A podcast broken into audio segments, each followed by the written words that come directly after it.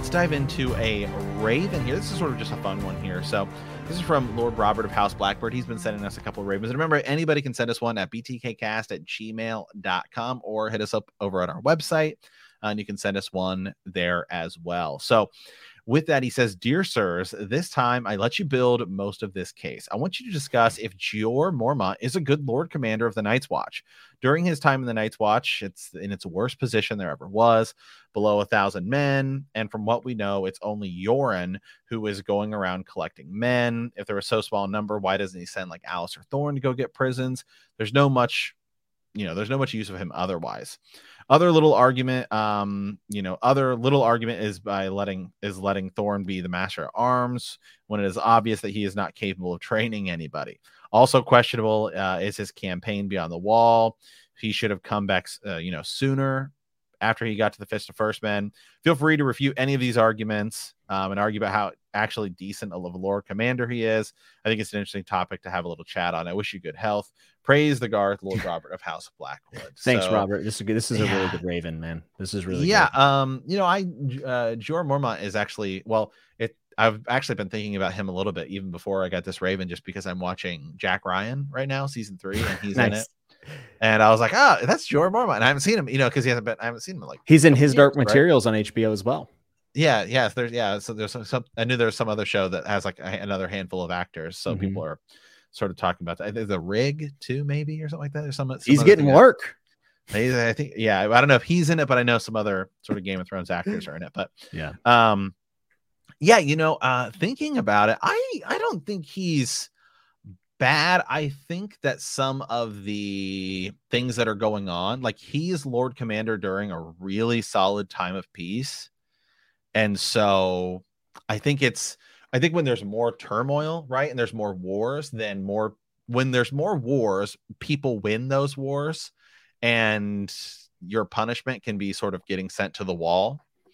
Mm-hmm. So when there's honestly like 20 years of peace, except for one little Greyjoy rebellion, because Robert Baratheon is an absolute stud of a king, that it's hard to get, I think, more recruits because then you're just relying on criminals. Well, the talent is garbage. Like the draft class, for the last 20 years sucks. Like it's not very honestly, the best people were from the rebellion who got like Alliser Thorne and people who were sent because yeah. of the Civil War. So it, it, it's it's a tough thing to do. And also, like, what do you focus on? Do you focus on really training up these guys at the wall, or do you focus on the Rangers who are kind of reporting back things that are actually going on. My, my question's always been with Lord Commander Mormont is how bought in was he that he was doing something important?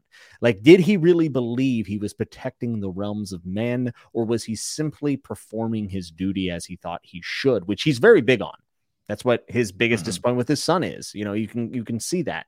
And he teaches these lessons to Jon Snow. So I think without a doubt, he took the position serious in the fact that it was a, a position and he was going to perform his duty. But I always have wondered that maybe his journey beyond the wall, which I also agree with uh, uh, Sir Robert here, uh, Lord Robert of House Blackbird, that that campaign was a bad idea. He should have turned back way sooner. They did not have the resources. The wall's pretty much empty at that point, right? Uh, right. And I wonder if the mystique of it all and the mystery of it all did not drive him to want to see a little bit more. Like he could not believe what he was hearing and seeing, and he just pushed a little too far for that confirmation. And then obviously it all came apart. I, maybe a more interesting question is also like, what happens if he doesn't die at Craster's? Right. Like, what happens when the pink that would the pink letter have even been sent? If Jon Ooh, isn't good... running the Night's Watch? That's a that's a good question. I I also what happens if um oh god now I'm blanking Janos Slynt gets sent there. When very good question. I feel like he still would have taken him in. I mean, obviously he would have taken him in, but sort of uh, I I feel like he'd sort of brush aside him and um Jon. No, him and Alliser being like oh. buddies. I think he'd just sort of be like whatever. But he would but he would still be that sort of strong commander. Now the real question is how would he handle it when Stannis shows up? Oh man. Uh, because I, I don't, I don't think, I think he would have told Stannis to I, f off. I think he would have said piss off. Yeah, hundred percent. Yeah, now, that would have, and he, I under no circumstance do I think he would have let wildlings through. Well, you know, here's one thing though, Matt. Is that we're thinking about this as Mormont prior to him seeing others. he had another right. almost attack him in his room. So like, who, well, he I mean, had a, a wight. He had a wight. You're right. So like, right, it, right. it's it's one of those things where it's like, you know, I don't know if Jon would have made some of these decisions before seeing what he saw, and it changed him and many of the others. So, I I want to say that Mormont would have he would have, I don't believe he would have ever let wildlings through the wall. That is one thing I'm 100% positive on. Um, I think he would have taken Mance Rayder's head. I don't think any of this happens at all. However, with Stannis, it's like I think he believed in the threat after seeing it. It was just too little, too yeah. late, unfortunately, for him. Um, I think he, he is a pretty good Lord Commander for what the Night's Watch was, except what is coming to the Night's Watch requires them to be what they were 6,000 years ago. And they have not been equipped to be that. Uh, no one believes in them. It is a uh, it's a death sentence to be sent into the wall, and that's all it really is. There's no prestige to that position anymore. It's right. it's really a prison sentence. So, yeah, because yeah, because when you look at yeah, when you when you look at, I mean, so you'd have to imagine that during that time, right? So the only way you're really getting sort of good people showing up at the wall, right? I mean, like sons yeah. of lords is one, you're in a situation where you just have so many kids that you're like, we're going to send one there.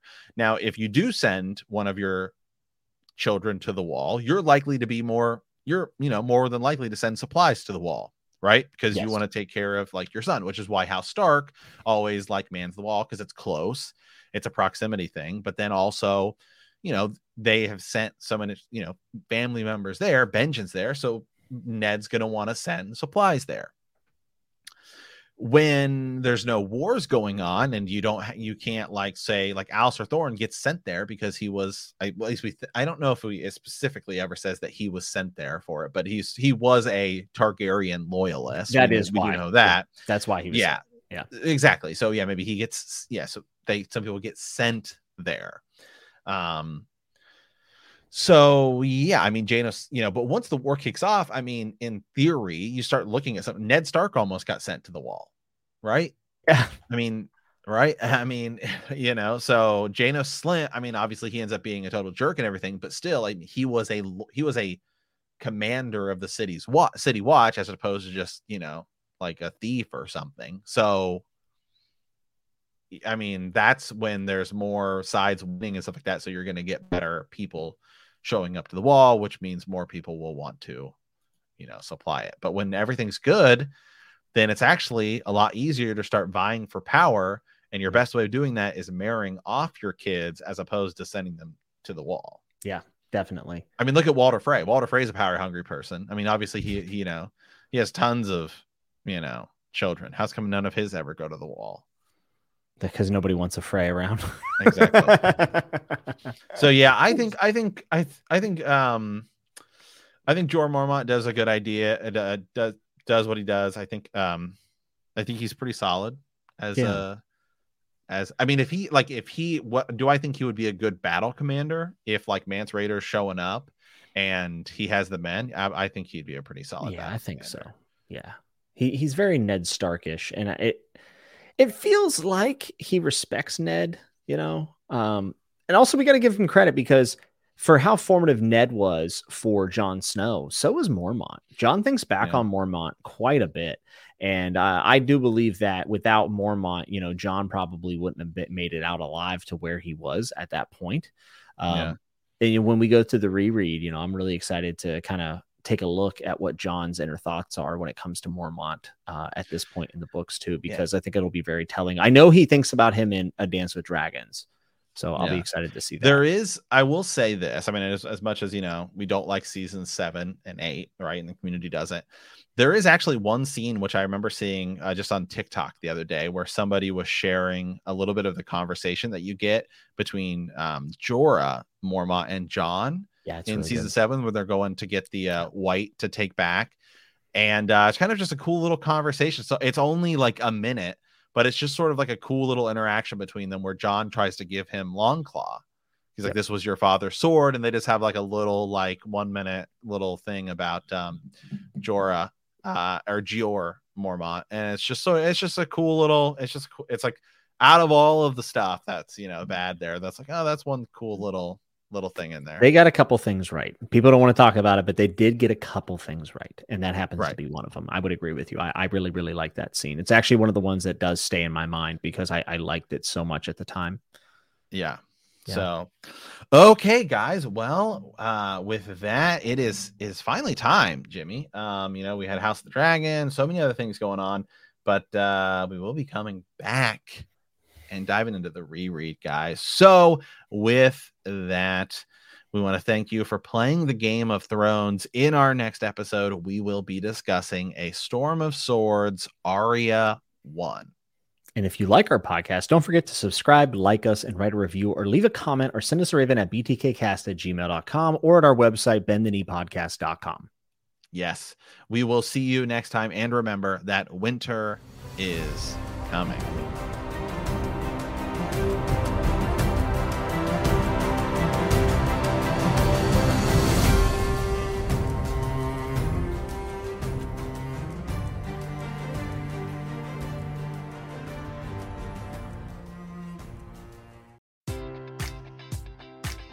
Enjoy all your favorite sports like never before at BetMGM. Sign up using code OLDLINE and receive up to $1,500 back in bonus bets if you don't win your first bet. When you register with BetMGM, you'll get instant access to a variety of parlay selection features, live betting options, and the best daily promotions in the business. And with BetMGM at your fingertips, every play and every game matters more than ever. Remember to use code OLDLINE and receive up to $1,500 back in bonus bets if you don't win your first bet. BetMGM and GameSense remind you to play responsibly. See BetMGM.com for terms. 21 plus only, Maryland only. New customer offer, subject to eligibility requirements. Rewards are non withdrawable bonus bets that expire in seven days. Please play responsibly. For help, visit mdgamblinghelp.org or call 1 800 Gambler in partnership with MGM National Harbor. Promotional offer not available in Washington, D.C.